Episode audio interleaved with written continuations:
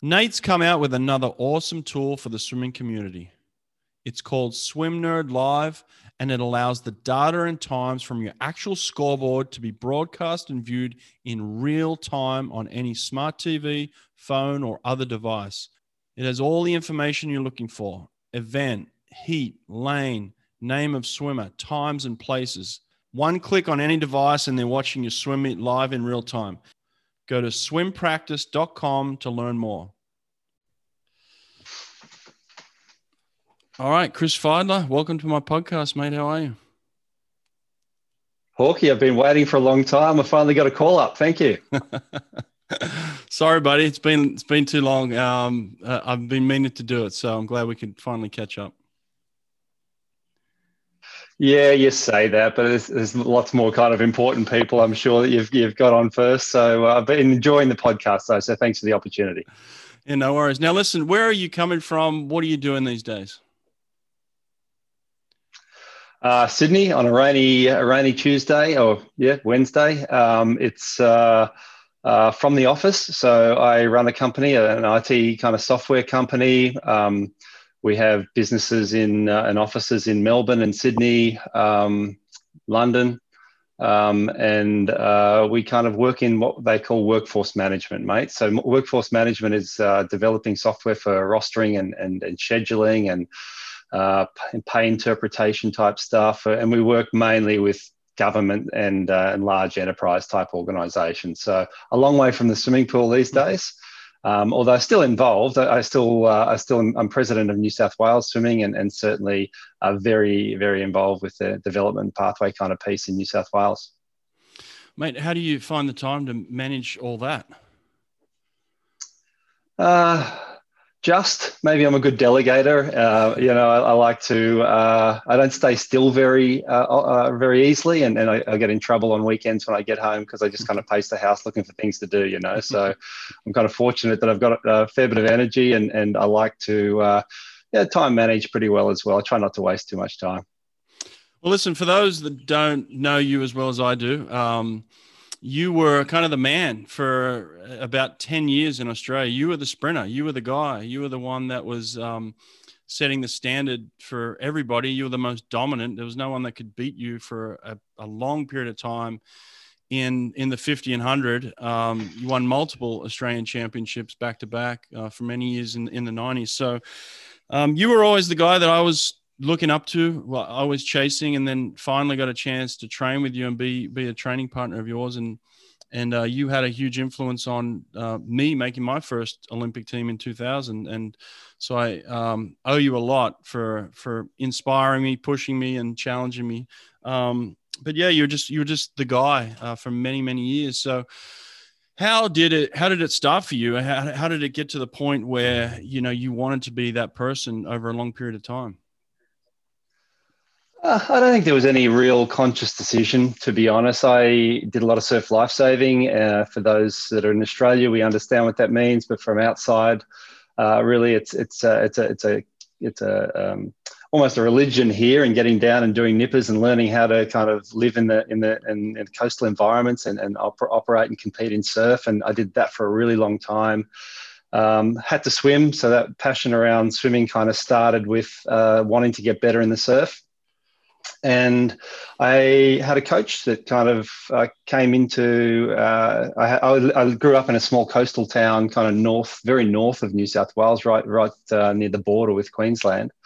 And uh, he kind of came in and convinced me over one winter when I was about 16 to really try and have a crack at swimming. And I was a very good swimmer at the time, but not really focused in that area. And uh, probably did a bit more training around two and 400 type distance for surf races rather than sprints. And um, he convinced me to have a bit of a crack. And at the time, uh, which was the very late 80s, uh, Australian swimming was just at a point where there wasn't a lot of depth uh, in the men's uh, swimming team. Uh, in fact, the team in, in general had you know no world record holders that were currently competing, no kind of you know, world champions or, or, Olympic champions for that matter. Um, so it was the time of a reboot of uh, Swimming Australia. Don Talbot had just started as the head coach, and uh, I think in my first kind of open nationals, I managed to get fifth or sixth in the 100 free, and they decided to, to, to, I was about 16, I think, and they decided to take me away as a bit of a development prospect got my first taste of international competition and travel. Uh, in fact, uh, at the time, I didn't have a passport, so I remember uh, having to urgently get a passport between trials. Um, and you know, three or four weeks later, we were actually in Japan, so had to try and get that all kind of sorted, and then then away we went, and um, got the taste for it. Then wanted to to, to, to do better and improve, and and really uh, it was probably then that I kind of thought, oh wow, maybe I can make an Olympics at some point. That would be pretty cool because I, whilst I wasn't you know gold by making Olympics or uh, winning Olympic kind of medals at that time, I really looked up to people like Jon Sieben and, and Duncan Armstrong who uh, were the two guys in the previous two Olympics that had won medals and, and done it in amazing kind of fashion. So uh, I've always been a sports fan and I, I, just love what those guys did, but never really aspired to think that maybe I could uh, achieve their greatness. So that kind of then kind of continued. So by 92, I won my first nationals um, at the Olympic trials and, uh, and then sat you know, consecutively through to the following Olympic trials, 96. Uh, so five years in a row, I, I managed to, to win that 100 free. So, and during that period, slowly kind of, yeah, reduced and improved my times. Mate, sprinting was relatively new in the sense that they just brought in the 50 freestyle as well in in 88 so 92 did you end up swimming the 50 in 92 at the olympics no i didn't i was really focused around the 100 um, my, my speed to be honest didn't come through until a bit later in my career i kind of really focused around the back end of 100 and, and the training i was doing was really focused around the, the 100 itself uh, it wasn't until I got older and a bit stronger and, and uh, started to put that 50 together. But to be honest, I found the 50 always a harder event than the 100 to get right.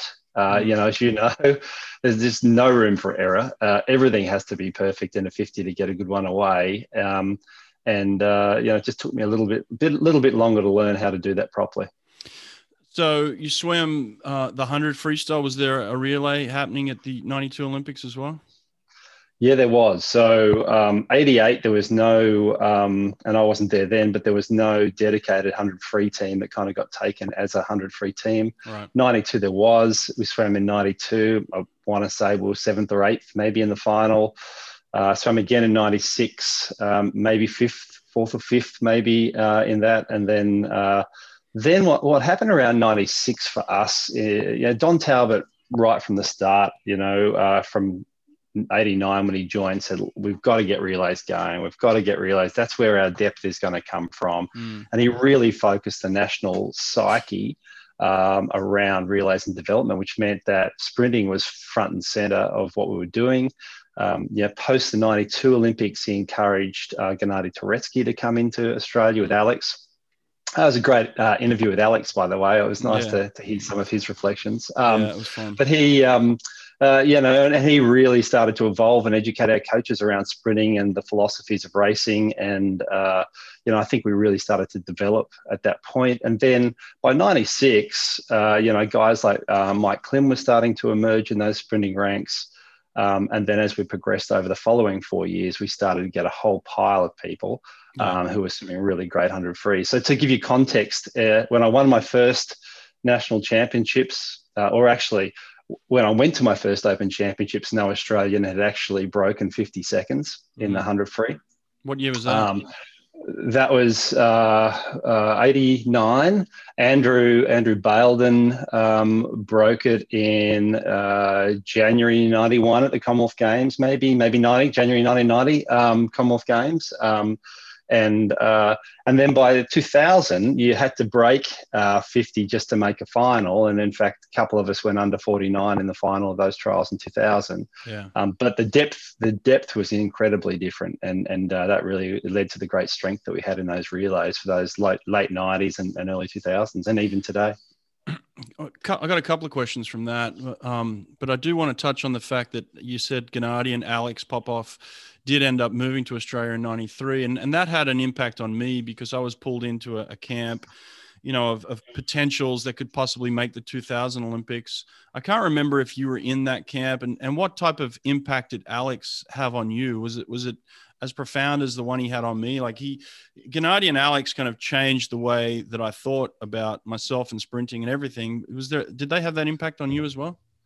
Yeah, no doubt, and not not just on me, but on you know my coach Greg uh, Salter, who you know, and and uh, you know, and, and a lot of the coaches around that time that were open to new ideas um, and you know wanting to learn and understand things better. And um, Gennady was was a great kind of mentor to those guys, but more than that, you know, they would throw ideas at him, and I think he would learn for, from them on, on some of the things as well. Mm. Um, yeah, I, I, remember my first camp uh, with Alex. We were in Hawaii, um, not long after Gennady had taken over as kind of the head coach. And, and for whatever reason, they decided to take us across there. When we got there, we were straight into, you know, three sessions during the day still. Um, a lot of change uh, Gennady had around a lot of longer, slow swimming kind of methodology in his mm. training.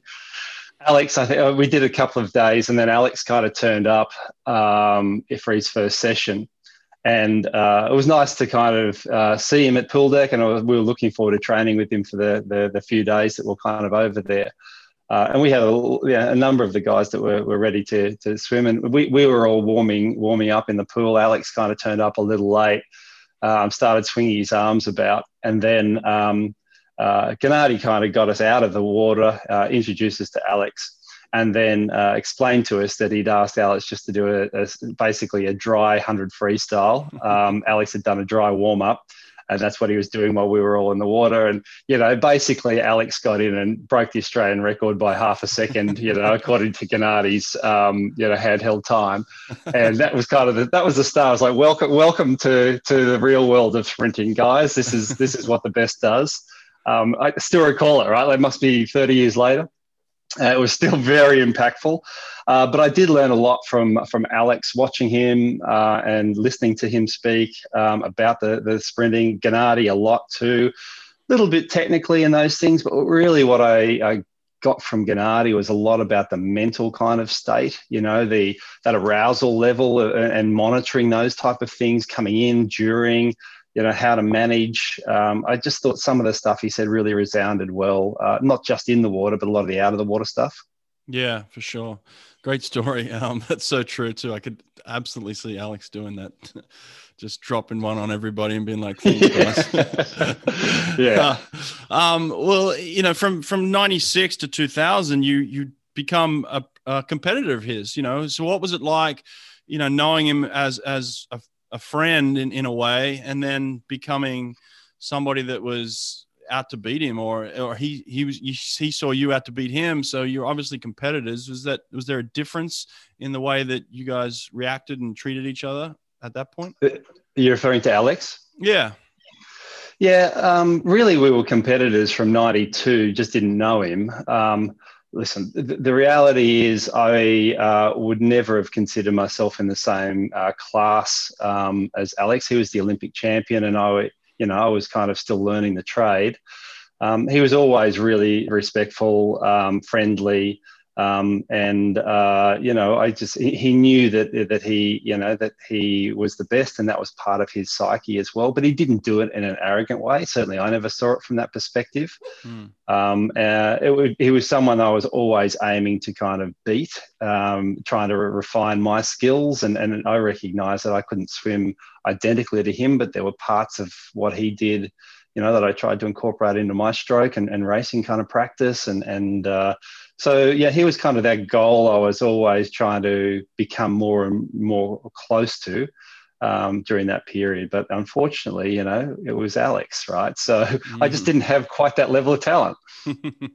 yeah, there was something special about him for sure. But in terms of uh, the talent you had and the impact you had on Australian swimming, you were dominant for a number of years. I mean, you were the guy. There was nobody that could beat you um, when it when it came to certainly the, the Australian scene. So there must have been uh, a pride within that circuit of, of being the number one guy in Australia and being dominant and holding your place as the fastest swimmer. I mean, how did that play into everything that you were doing, you know, on a yearly basis?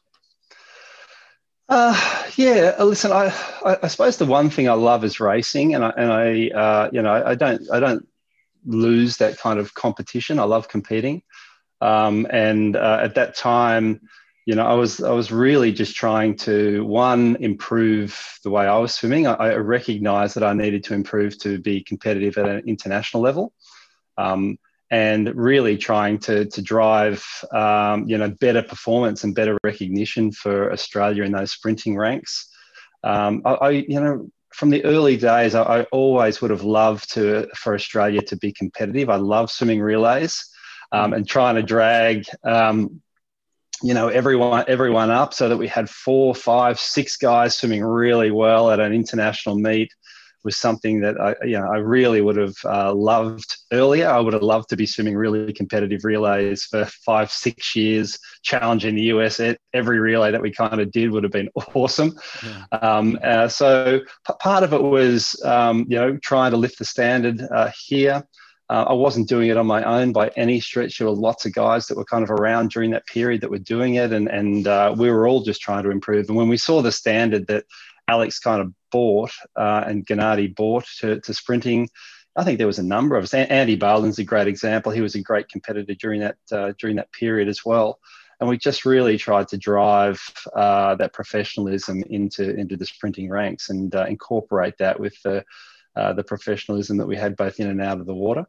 Um, so I never really felt like I was the guy in that space. Um, I just wanted to, to race and win. Um, and then, you know, from 96, then the challenges really started to, to, to drop in, you know. Um, Lumpy uh, joined the ranks and was really competitive uh, around that time. Ian uh, Thorpe popped in and, and uh, started to swim competitively. And then there was a pile of guys who were swimming really well. You know, Todd Pearson, you know, Adam Pine was starting to swim good freestyle. And then Callus kind of came through in those last few years as well. So, I mean, there was lots. I probably missed half a dozen guys that were swimming really competitively at that time.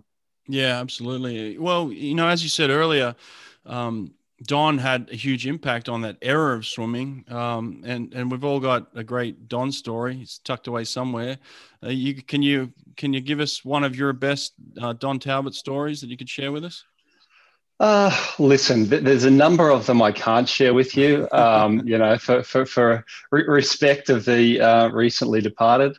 Um, what, what, I can tell you is this: is is uh, Don had to put in place a discipline in the team that wasn't there um, through the '80s, and and and he had to instill uh, a team kind of feel uh, to the organisation as well. And um, he put a lot of people offside in those early days. I remember a time in the 1990 Commonwealth Games. So Don had only been with us for a year where senior members of the team kind of got the whole team to get together to uh, you know, sit in a room, complain to management that we should they should sack Don. Um, and uh, you know, the president of um, you Australian Swim at the time came to the meeting, and it was it was really big, right? Like as a young guy, I was 17 maybe at the time, and I had all these senior kind of athletes that I looked up to in the team that were saying this is the wrong thing, but he, he held his nerve. Um, and continue to drive discipline and, and uh, uh into that team to be, you know, drive the professionalism um, about being a swimmer. It wasn't wasn't just kind of turn up to the pool and and and do a few laps, guys. It's you got to do the right stuff in the gym. You got to be eating the right kind of stuff. You got to be not drinking, you know, the type of stuff uh, that you shouldn't be as well, and coming in and really kind of focusing us on on performing better. And I suppose one of the things that he often said at the time was, listen, getting and qualifying for Olympics is not enough. Mm. You know, change that mindset. That's that's just the ticket to the dance. And uh, really, the goal should be winning these things, not just making them. And and so he really really drove that change. I think sometimes he uh, drew the team together from a shared kind of dislike of the guy. And uh, you know, we had a we had a common enemy in the head coach, and then everyone kind of tightened up a little bit. but most of the time, upon reflection, you know, he drove he drove a great outcome. And uh, so for me, um, you know, I, I, look back on that and I kind of learn a lot from how he did things and what, why he did things. Uh, I would probably do things slightly differently, you know, in retrospect, but uh, he got away with it, and he certainly uh, certainly got the results by the end of that decade that he was uh, promising a decade before. Yeah, absolutely. There was no doubt he was bringing discipline into it. And, you know, it, there was at one point where he felt like a dictator, but um, looking back, certainly, like you said, he got results. Um, he probably burned a couple of people along the way, but there was probably a, a, a couple more that um, got a helping hand from that as well. So, you know, it's hard to say that um, it, it, was certainly all bad because it wasn't. We, we got incredible results during that period of time, and um, there's a lot that we owe Don in that era for sure. But um, you know, one of the things yeah, that let me, I, I, do, I do have a little story about that. I've just just been yeah. reflecting. I'll tell you a quick story. So, so you know what the World Cups are like, uh, and p- particularly in that in that time, like we we didn't have big budgets, and and and we had very small teams, mm. and uh, we would go away and we'd fly across. Um, there'd be no support staff attached. Uh, we'd we'd roll in. Uh, you know, at the, at the time that I started swimming internationally, they were still smoking on planes, right? So often swimming Australia, we get the cheapest tickets they could find, and we kind of found ourselves you know, stretched out because no one wanted this, the tickets in the smoking area of the planes, but we would be able to stretch out at least. So often we found ourselves crawling back to that area so we could have a sleep on the way. So long flights into Europe. And uh, then we kind of get there. We would generally only get there a day or two before the first meet. And then we go, yeah, race in Sweden, you know, race in uh, Paris or race in Germany, you know, two days between each and then home. So the whole thing, you'd be out and back in about 10 days. And, yeah, three of it would be flying. So the connectors were really important to us from one town to another because you didn't, once you're actually in uh, Europe, you didn't want to be doing too much. And Australian mm. swimming at the time was sponsored by um, uh, Qantas, I think. So uh, we had this one flight that was kind of between um, Sweden and, and, Paris. And for whatever reason, there was no direct flight. So we all got on this flight. We had to go to London, and there was like an eight hour stopover before we could get down to Paris. so it was a long day. We'd done our swim the day before. We'd all got up early. We'd got across. We only had two days until the Paris meet. Got on the plane, um, and no Don. And uh, we just assumed that he'd kind of you know, was doing something would meet us there because he, he kind of floated around it. And uh, we then, uh, you know, we, we knew that he was at the hotel still when we left. We then spent the whole day traveling and we'd land in Paris late in the afternoon or early in the evening after a heck, heck of a day, maybe 10 hours worth of travel from what should be a, a one hour direct flight. And Don's waiting for us at the airport. and we're kind of like, we're all drag drag ourselves off the plane, and uh, he's waiting for us there. And we say, "Well, how, how, did you get here so quickly?" He said, "Oh, I just organise myself a flight from from Sweden direct to Paris. Let us do the full travel around, and he's just sitting there waiting for us, looking nice and refreshed, having a coffee at the airport. It's like, dude. Really? Like uh, anyway, I do recall that. Yeah, that, that got my goat going. That one. Yeah, absolutely. It's good to be. It's good to be the king. That's it. Yeah, exactly. I love it. Um, well, listen, uh, one of the things I was going to say is one of the things I uh, absolutely uh, hated about you is you were uh, fast, you were extremely good looking, and you were also intelligent. You had the, kind of the full package, you know. So, in terms of your intelligence, one of the things that I did admire about your jokes aside is that you were um, also serious about your education, and about life after swimming. And that wasn't very common for people in Australia at the time. It was very, very difficult to balance you know, being uh, representing Australia, there wasn't a lot of money involved, and like you said, we're traveling all the time, going on all these crazy trips. So, in terms of holding down a job or getting an education, it was almost impossible. How d- how did you go about that? How did you pull that off? Uh, over a long time, I think, and uh, I think one of my strengths uh, probably is that you know I'm, I'm more than happy to to take my time doing stuff. I mean, it took me took me 12 years of getting on the national teams before I got a medal, right? So uh, I'm, I'm, patient, um, and and education was the same at the time. You know, my my my thought was I can't do swimming forever.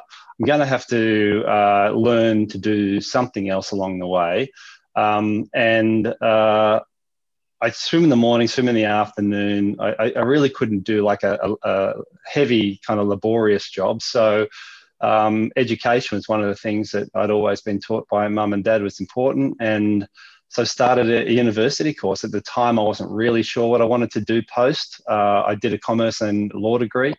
Um, it took me the best part of six years to kind of get through part time.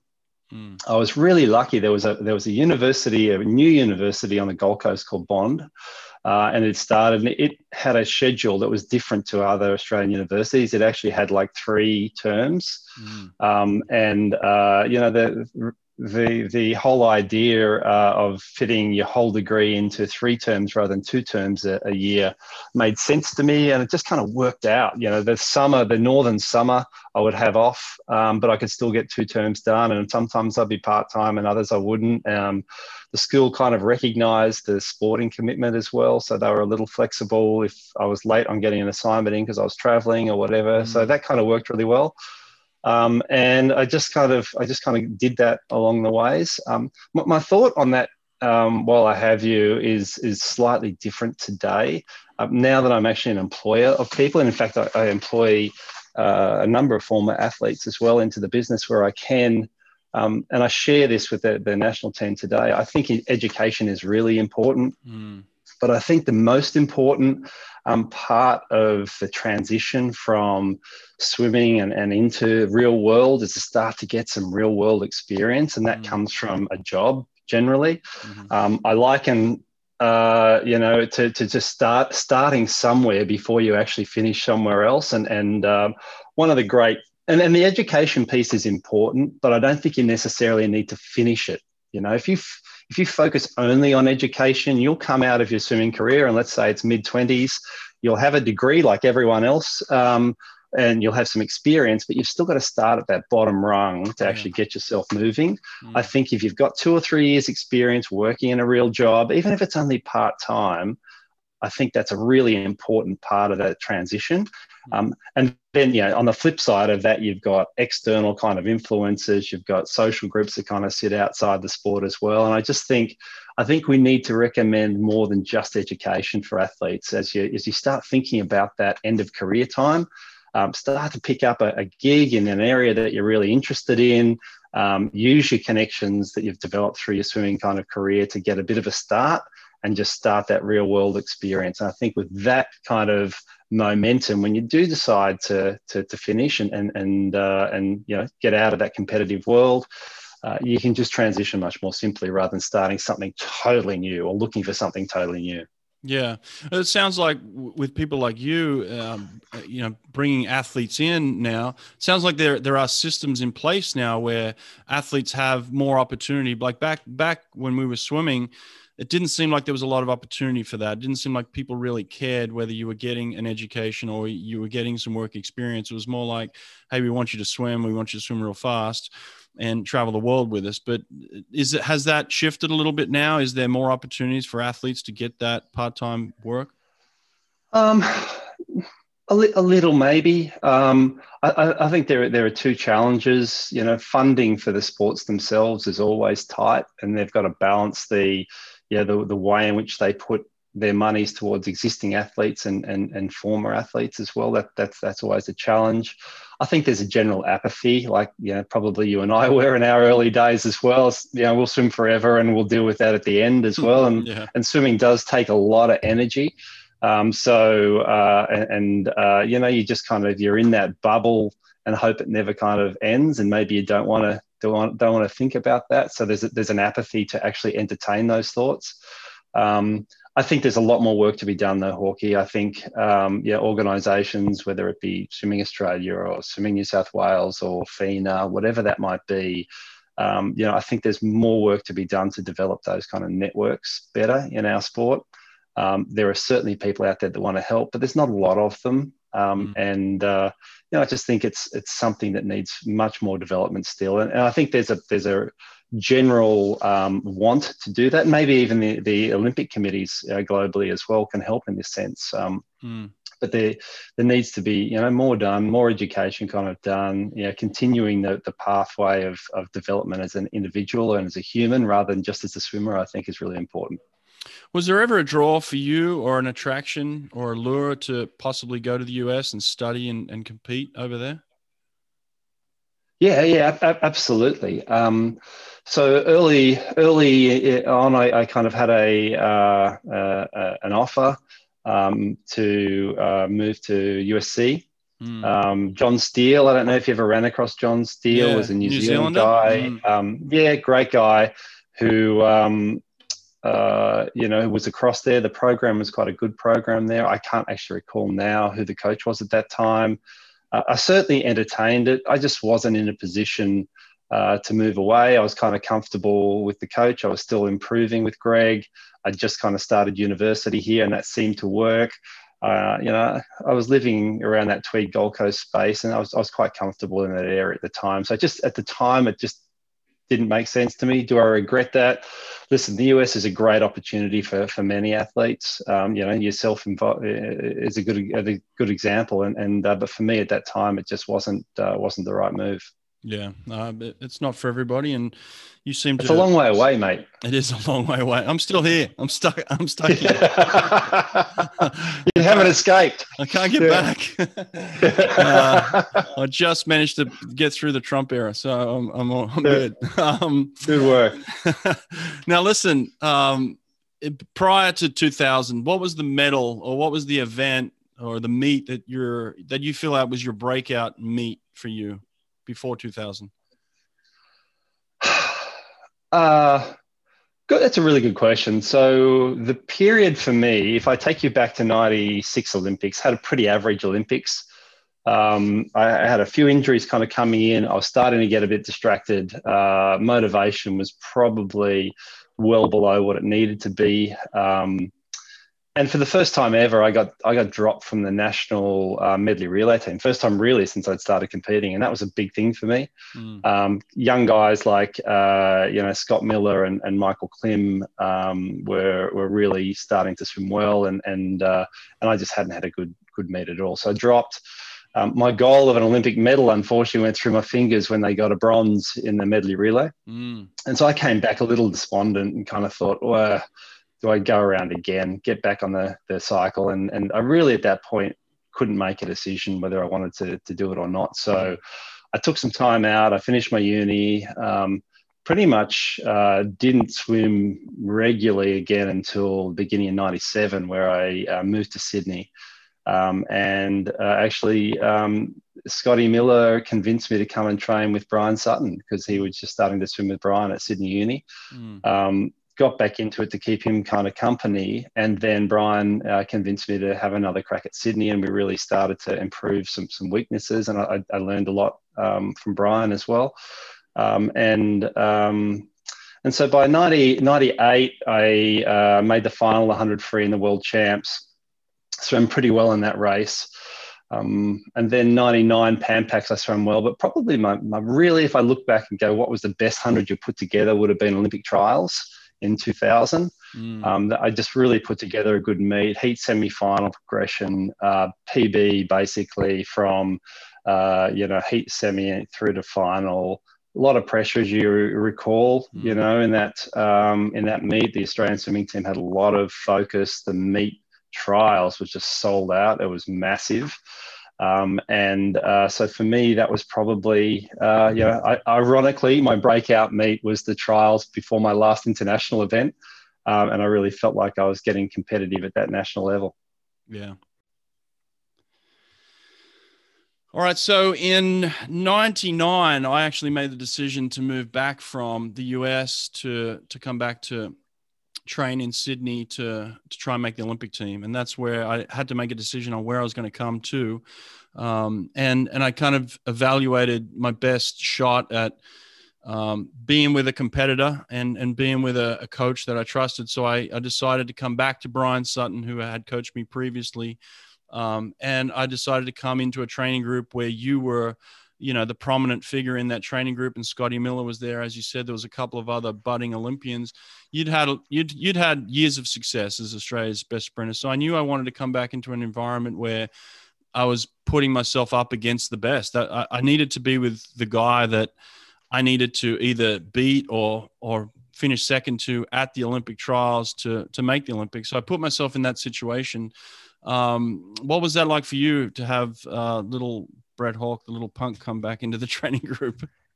Yeah, you were annoying. You're quite right. Um, no, listen, uh, we had a really, you remember, like, I feel really fortunate to have been around in that squad at that time. And mm. uh, yeah. we had a, a, lot of good people. Brian was an excellent coach, particularly of older athletes. Um, I was kind of 28 by the time I swam Sydney, which was considered old at that time. Um, but what we had was a great camaraderie between the group, and and uh, it really it made me appreciate probably more when I reflect on it now how important having the right squad in place. Uh, is to the performance of, of athletes and, and you don't need every single person in that squad to be an Olympic athlete to form part of the cohesive kind of unit. You know, mm. it's really important to have lots of guys, and, and, you know, we had lots of guys and uh, and girls who kind of uh, just they just formed part of that uh, unity and that culture that we had.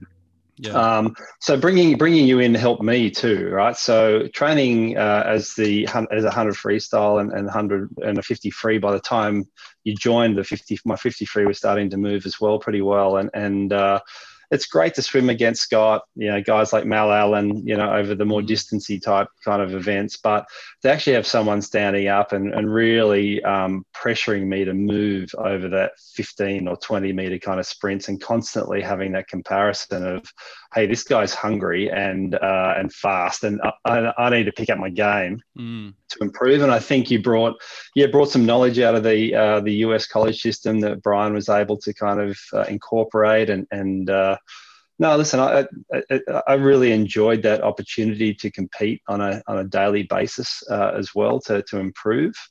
Um, and, uh, you know, sometimes it's uncomfortable, right? Particularly when you're getting beaten on those things that you traditionally think, you know, this is my event. I got, I can't even beat the guy who I'm tra- training against here. Uh, and then there are other days you're like, okay, I, I know what this kind of looks like now. And you're really trying to beat that. So, um, no, it was good. We, we had a great team. So you know, maybe, I, I, don't know the exact numbers, but during that period, mate, we must have had at least six or seven Olympians to kind of train with us, right? Yeah. Yeah, it was an incredible group. Um, Elka Graham was there at the time as well, I remember. Kirsten um, Thomson kind of bounced through. Yeah, it was um, it was you know uh, yourself and and and Mal and uh, and Scott and Phil Rogers kind Phil of came Rogers, in. Yep. yeah, mm. you know, so it was there was a good group there. Yeah, it was an awesome group, and um, you know, so uh, I missed the Olympic team in, in 96 by three one hundredths of a second. That devastated me. And at that time, I, I, never thought I'd be an Olympian. I just thought that was it. I'm done. I sat at home watching the Olympics. I've said this many times. I've sat at home watching the Olympics thinking that, that my dream was over. You know, I'm 21, never going to happen. So I, I, come back in 99. I've got a chance to make it. And I, I put myself in a position where I'm training against the, the most dominant sprinter in Australia's history.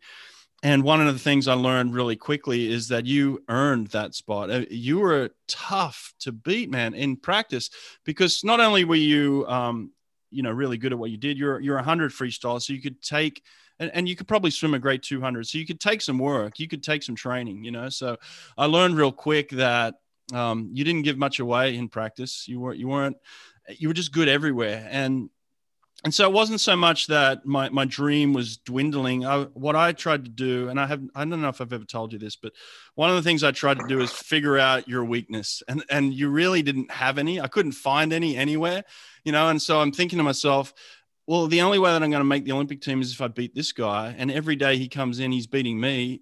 I mean, I'm doing the math here. It's it doesn't work out. So I really stretched to find a weakness with you. And i and i felt like i found one. And and like i said i don't know if i've ever told you this but i've told some other people this. In my mind this is the way it went down right? So you you would beat me every single rep in everything that you would do. But the one thing that i felt like you did wrong that i never told you you did wrong was you would pull up about a meter short of the of the finish on every rep. So you would you would be spanking my butt. You'd be kicking my ass. And you would glide into the finish. And as you were gliding into the finish, I would dig a little deeper and I would try and get my hand on the wall before you. Just, just, and I think it annoyed you over time. It was like, you know, that's really annoying, you know. But in my mind, it was the only thing I could get over the top of you. I couldn't, I couldn't find a way to beat you. You were just too big. You were too strong. You were too fast. And so over time, I, I created this scenario in my mind. I thought to myself, well, when I race him at the Olympic trials, the only place I'm going to get him is on the finish line. I, I figured you were going to beat me the whole way. And so that's what I did as an athlete. I, I created one weakness and I used that as a mental gain to kind of get something on you. But as you know, when it came to the Olympic trials, um, you know, I was extremely nervous, man. I, I, was, I don't know how you felt at that Olympic trials. It was your third one. You know, you were going for your, your third team. I was going for my first. I mean, I was throwing up in the warm up area. I was I was deathly nervous, and I remember specifically you coming up to me and and calming me down, and and that that to me was the ultimate teammate. You know, is of somebody that recognized that I was um, needing that at that point in time, and to and to do that, I felt was very big of you as well. Yeah, listen, uh, interesting to hear that. I, I, yeah, you're right. I, I, I think um, there were some good parts around, uh, you know, me as, as a total kind of uh, group, uh, uh a total kind of package for, for sprinting.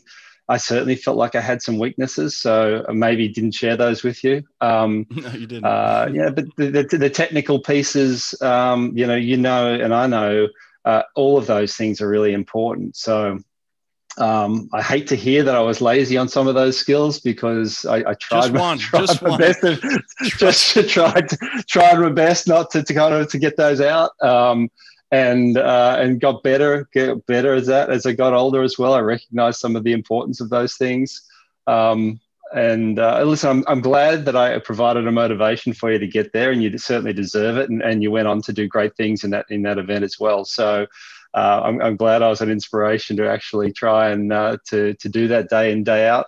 Um, the trials themselves, to answer that question, uh, I got I got better as I got older at managing those emotions, uh, and and and rather than letting those emotions take control of me. And uh, I was certainly nervous at times. I was not nervous enough at other times. And part of what I talked about before with the learnings from Gennady was being able to understand that emotional kind of roller coaster and being able to harness that energy. Um, I got better at that. So Olympic trials are by far the most nerve wracking race anyone will do. There, don't let anyone tell you the Olympics are more nerve wracking. Mm. They are not. Yep. You know the, the, the trials are the most nerve wracking. Hundred percent agree on that. Yeah.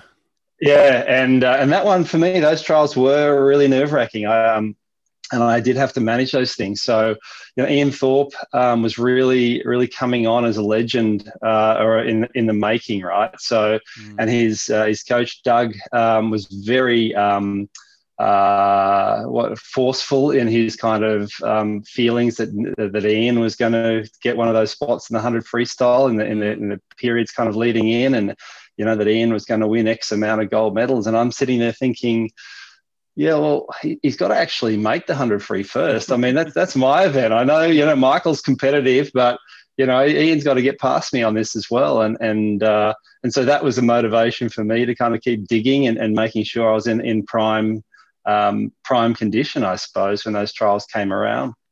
Um, and the 100 and the 50 itself, uh, it's just a nerve wracking event as far as getting yourself in that right emotional state. Because if you miss a start or you you you miss the finish or you just don't get in that right rhythm, you over kind of overcook, you know, the first twenty meters or so.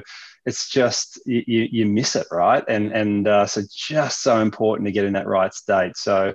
Um, you know, I uh, I appreciate the thought around giving you a hand and, and calming you down a little bit, and, and, and I hope that helped. But uh, listen, there, was, there wasn't much I needed to teach you, mate. By the time we got to uh, the Olympic trials in 2000, and, and as I said, you, you just kind of you kind of went on and did great things in that event.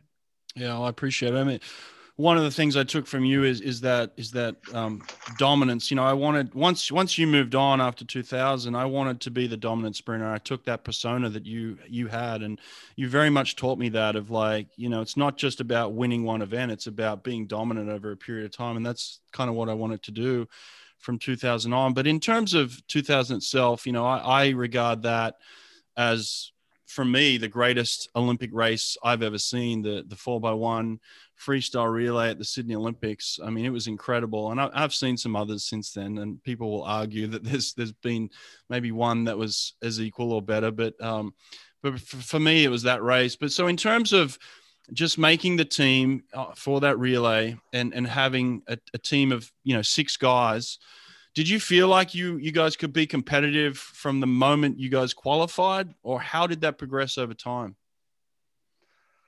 yeah, yeah, we did. Um, we probably didn't think we'd definitely be competitive for a, a gold medal um, uh, instantly, you know, post trials. What, what we did know, you know, there wasn't many teams in the world that had two guys swimming under 49. Um, uh, and Mike and I both swam under 49 at trials. Um, you know, Ash Ian, I think, were third and fourth. Um, and then, and like I said, like we had a whole pile of guys behind that as well that were, were swimming under 50 at the time. Um, and so we knew we were competitive. If everything kind of went to plan, uh, we we really should find ourselves the podium. But you know, I've been to enough Olympics and seen enough favourites not even medal, um, let alone uh, win a gold medal, to know that you really need to perform at that time. One of the good things um, that their the head coaches and, and, the relay coaches at the time they, they didn't commit to who was going to be swimming that relay until we actually got to the meet. So everyone uh, had to kind of fight for their position on the way through. Mm. By the time we got there um, and swam, you know, Michael Michael and I had had our positions kind of locked down. Um, Ian had his position locked down as well, and there was a battle for that fourth that kind of that kind of played out in the heats uh, just to see who swam that fourth position. So uh, by the time we got to the meet, we uh, or, or, during the meet, we kind of knew who was going to swim those those kind of roles. Um, but no, listen, you know, it's a lot's been said about this race. Um, there is some things that just baffle me, right? For me, I watch it again and I get goosebumps watching it, but I get goosebumps watching because I'm in it as well, and uh, and it's a great race that I'm really proud of. Yeah. Why it stands out as the um, yeah one of the great races of, of the relays in, in, in our generation, I, I, can't tell you why because I think there's some great races out there and great relays as well. But I, am really proud to be part of that, and I'll certainly I'll take that um, every day that someone says it. Um, I think the unexpected part of it was probably why um, a lot of people appreciated. I think the expectation of the Sydney Olympics for the Australian kind of folk um, was really, really there. Um, I think the fact that the Americans had never been beaten uh, before was part of that as well. Um, but all in all, it, it is a thrilling race to kind of watch. That lead kind of moves and gets close and uh, constantly. And there's some great, great names in Thorpe and Hall. And uh, uh, you know Klim kind of as well that kind of swam that race, and, and, some great American sprinters that kind of form part of that team as well, like Neil Walker. So um, I think Lezak it was, was in it, too, right? I think he may well have been actually, mate. Yeah, I think so. There was a, there was a number of good good sprinters that kind of found their way into there. Yeah, there was there was good. Like I said, there, there's there's some there's some names in that event, and uh, and we managed to put together a pretty faultless uh, four by one, which happens pretty rarely uh, which uh, enabled us to kind of get, get home that day. Um, but it was a it was a pretty amazing time for swimming in Australia, and uh, we had a very very strong male and female team. Um, that was just the, there was an expectation, you know, coming into these meets. We had world record holders and Olympic champions and people that hadn't been beaten in events at a world scale for five or six years, and mm. uh, you know, it was just it was crazy, you know, how how strong and deep that team was. Yeah, I mean the likes of Kieren Perkins and Grant Hackett and Susie O'Neill, and you know there were there's so many on that team of people that were just dominant. That it wasn't really, um, you know, it wasn't far fetched for us to think that we could do anything, you know, yeah. and especially that relay team. So was there was there talk before you even got to the games that we we're going to win this thing? Did you talk that way? No, no, I, I, don't recall that at all. And in fact, one of the interesting things, we're, we're now talking 20, 20 years ago, right? So we, we had our 20th anniversary only a few uh, months ago. Mm. Um, and, you know, unfortunately, it was the COVID kind of thing, right? So I, I would really have liked to have got all the four of us together and had a, had a dinner and, and, uh, and celebrated and maybe done something special. But, hmm. um, you know, we couldn't get uh, Ash out of Queensland. Um, Michael happened to be in Sydney at the time. And so, he and uh, um, uh, Ian and I kind of caught up for dinner and um, on the anniversary of our 20th kind of win. Mm. And I'll tell you a quick story before I answer the question. And, and so, so we all kind of get to this little restaurant, it's a little restaurant in Potts Point. It, it was, you know, quite a um, cool kind of place. You know, everyone's kind of dressed really nicely and it's all, and, and, uh, and so we kind of wander in there and, and Mike and I were there um, uh, with, uh, with Rose and, and, and Mike's partner, Michelle and um, Ian walks in with uh, you know a big cardboard kind of uh, box under his under his arm, mm-hmm. and so everyone kind of is watching kind of Ian come in, and he sits down at the table and like, man, what do you, what do you got there? And so he said, Oh, I feel really bad that Ashley couldn't make it down here. so then he pulls out of the cardboard box a life size cutout of Ash that's kind of dressed in his kind of swimwear. You know what Ash is like, right? He's this mountain of a man.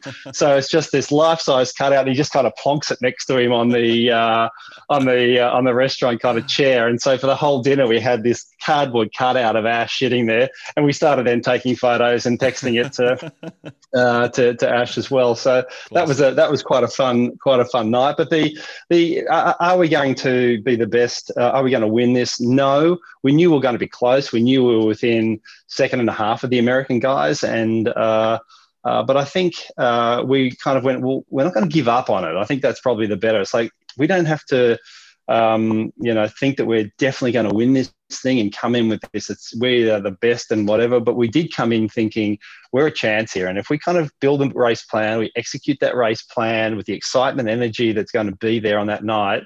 Um, who knows what's going to happen? But uh, we knew we were going to be close, and we knew we were going to be in the hunt. It seemed like you had created a strategy of of kind of hanging back, apart from uh, well, Michael, I don't even think Michael turned first at the 50, even though he ended up breaking the world record in that. But it seemed like you, the strategy was to let the Americans get out in front, chase them down, and swim past them on each leg. Is was that talked about, or did it just play out that way? Yeah, no, no, that that, that was absolutely a, a strategy. At, at, the time, you know, you would you would generally put your fastest swimmer at the back, right, of the race. That was kind of how relays were structured. Um, we knew that the American guys were faster than us. We knew that the American guys swam faster in the front end than the back end of the of the race. And so, really, what we we kind of the simple strategy was let's get out in front early, try and make them chase us and overswim that first leg a little bit, and then uh, use our strength, which is the back end, to uh, to try and retake the kind of dominance in that in that particular leg. Mm. Um, what that meant was Michael just had to be as fast as he could possibly be. Um, right from the get go. Uh, and you know, he broke the world record, which helps, I suppose, when you're trying to win mm. a relay as well, doesn't it? To have your have, have your opening leg break the world record, and then from from then the Americans were chasing, and, and I think you're right. I think uh, regularly they would kind of be equal or slightly in front at the 50, and we'd kind of then draw away in that last five five or ten meters, and and uh, and so as the race kind of progressed and that kept playing out, the, the excitement started to build in the crowd. Yeah, just added to the suspense, man. I was jumping ten feet in the air. I was shot for days after that race. Yeah. but um, in terms of Gary Hall's comments, you know, a lot have been made of it. In uh, "Smash them like guitars." Did that play into anything amongst you four guys at all?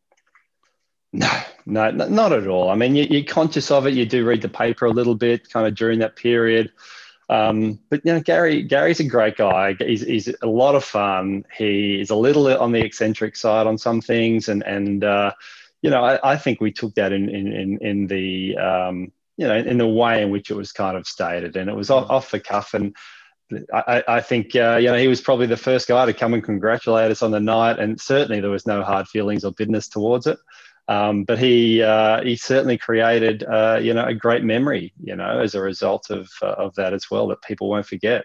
Yeah, listen, I can tell you a lot, a lot more was taken of that than was intended for sure. I, I talk to Gary on a regular basis.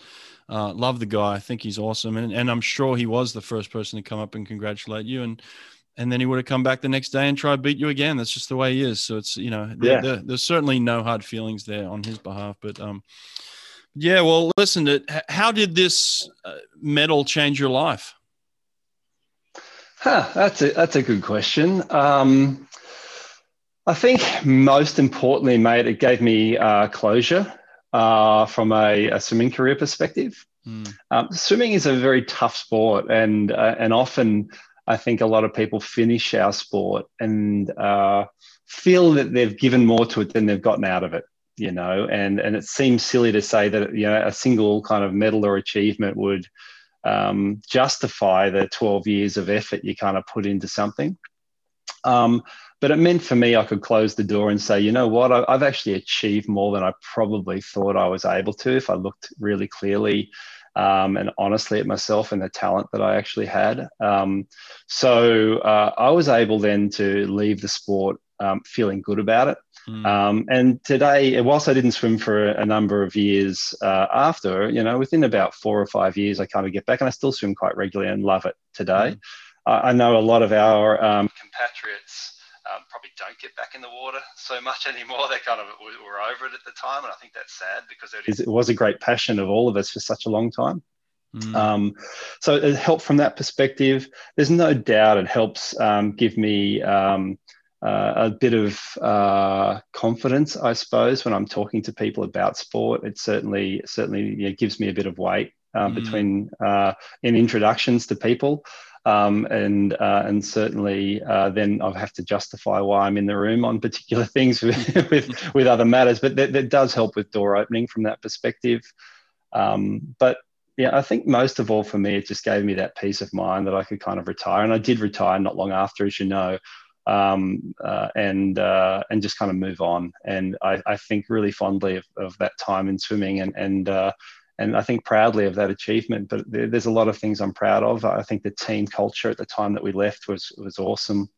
I think uh, the development of swimming as a, a, sport during those 10 years that I happened to be involved uh, was incredible where we kind of came from and got to and, and the money and the, and the sponsorship of the, the sport. But the profile in Australia at that time was just ridiculous. It was really um, you know, our national championships, you'll recall our national mm. championships were primetime TV. Mm-hmm. Prime yeah. time. Like, can you imagine that today? You know? Mm. Yeah, that's um, why I was and, throwing and, up in the warm up pool. yeah, I think that's right. But I mean, wow, this is these people knew uh, who all of the swimmers were, and not just the Kieren Perkins and the. Yeah and the Susie O'Neills, but they knew the Hawke and Fydler kind of people mm. and, and, and, the personalities and were following these guys. Yeah, yeah, absolutely. Well, you, you mentioned that one of our uh, former teammates and good friends, Kieren Perkins, is now the president of Australian Swimming. What, what's the state of Australian swimming these days, you think? I, I think there's a few challenges, and, and, I don't think I'm speaking out of school. I think Kieren acknowledges those. Um, you know, the sport itself needs to evolve, and this isn't just swimming Australia, but sport generally. And we see some of that kind of happening internationally around that ISL uh, stuff as well, which I think is really exciting. You know, we've, we've been running the same kind of events for quite a while um, and uh, probably need to modernize the way in which we do some of these things. We need to adopt technology faster than what we kind of have today um, and encourage young kids to be part of the sport again. I think there's it's much more competitive. There's lots of footballs. There's lots of options in Australia, particularly for kids to kind of go down other sporting paths. And we need to find and make ourselves attractive mm. um, to those kids so they want to play our sport um, and start to uh, start to build that pipeline of great athletes that want to be swimmers, not necessarily cricket players or footballers or netballers. Mm. Um, and uh, you know, when I look at the numbers, I, I see some of the numbers uh, out of AFL in Australia for women, and there's half a million, you know, women that are playing AFL today. Mm. Well, that wasn't even a thing when we were going through, you know. So. Mm um, yeah, it's a really, really competitive environment, let alone, you know, technology and, and kids playing uh, their phones and, and playing on computers, right? So we need to evolve to be uh, attractive to those kids. Um, I think we've got great coaching in Australia, but you know there needs to be more development in that you know under, underpinning kind of coaching capability. Uh, we need to invest in the development of young coaches coming back into the program and mm. uh, and start to build up a bit of diversity around some of that thought as well. So there's plenty to do. He's a good guy for it. Uh, he's a good leader. Uh, and hopefully, uh, hopefully, he can start to, to drive some of that innovation back into back into swimming again. Yeah, absolutely, man. I agree with all that stuff you just said there. Um, in terms of Tokyo, do you think it's going to happen? I think we're pretty close or close enough now to say yes. Um, you know, if you'd asked me 12 months ago, I just couldn't have seen it, Brett. You know, mm. I just couldn't have seen how they could possibly run it in the in the current environment. I think with uh, you know the advent of some vaccines starting to come through now, a level of confidence about how we can you know, safely run games, I think, is improved. Um, you know, I, I, I think there's risk kind of involved in it certainly, but I think people are managing that risk now.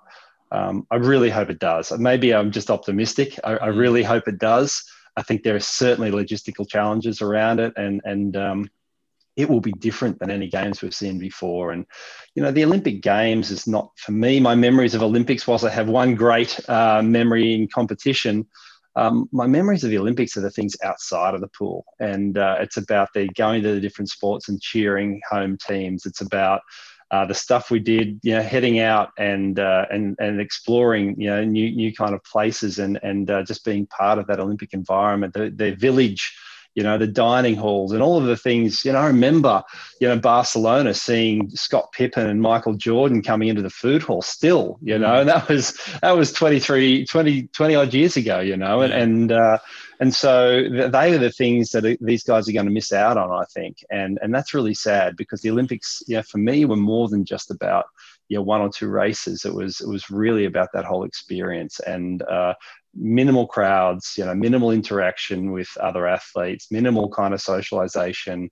Um, I think it's going to be tough, you know, yeah. for those guys. Yeah, yeah, mate.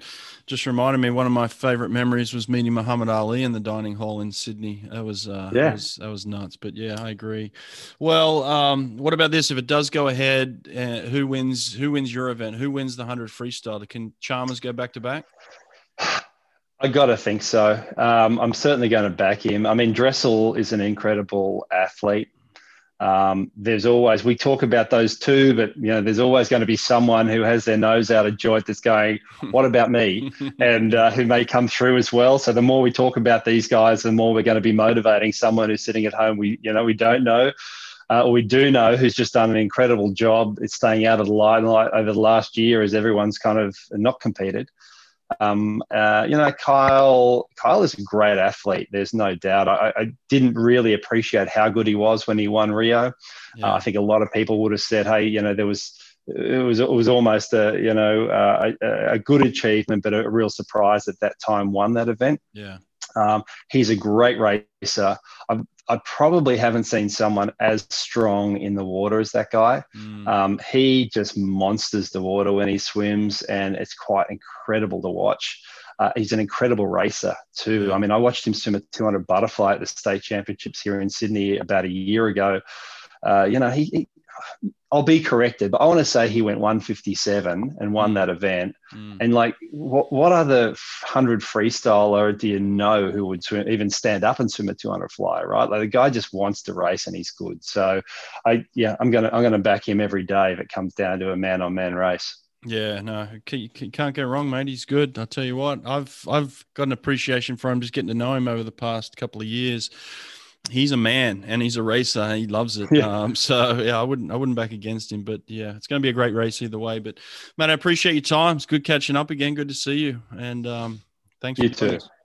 Yeah, I'm looking forward to you coming back and coaching Australia at some point as well, mate. Hey. It's coming soon, man. Trust me. Very good. Good on you. Nice to talk. See you, Hawkey. See you, Fides. Take care, mate.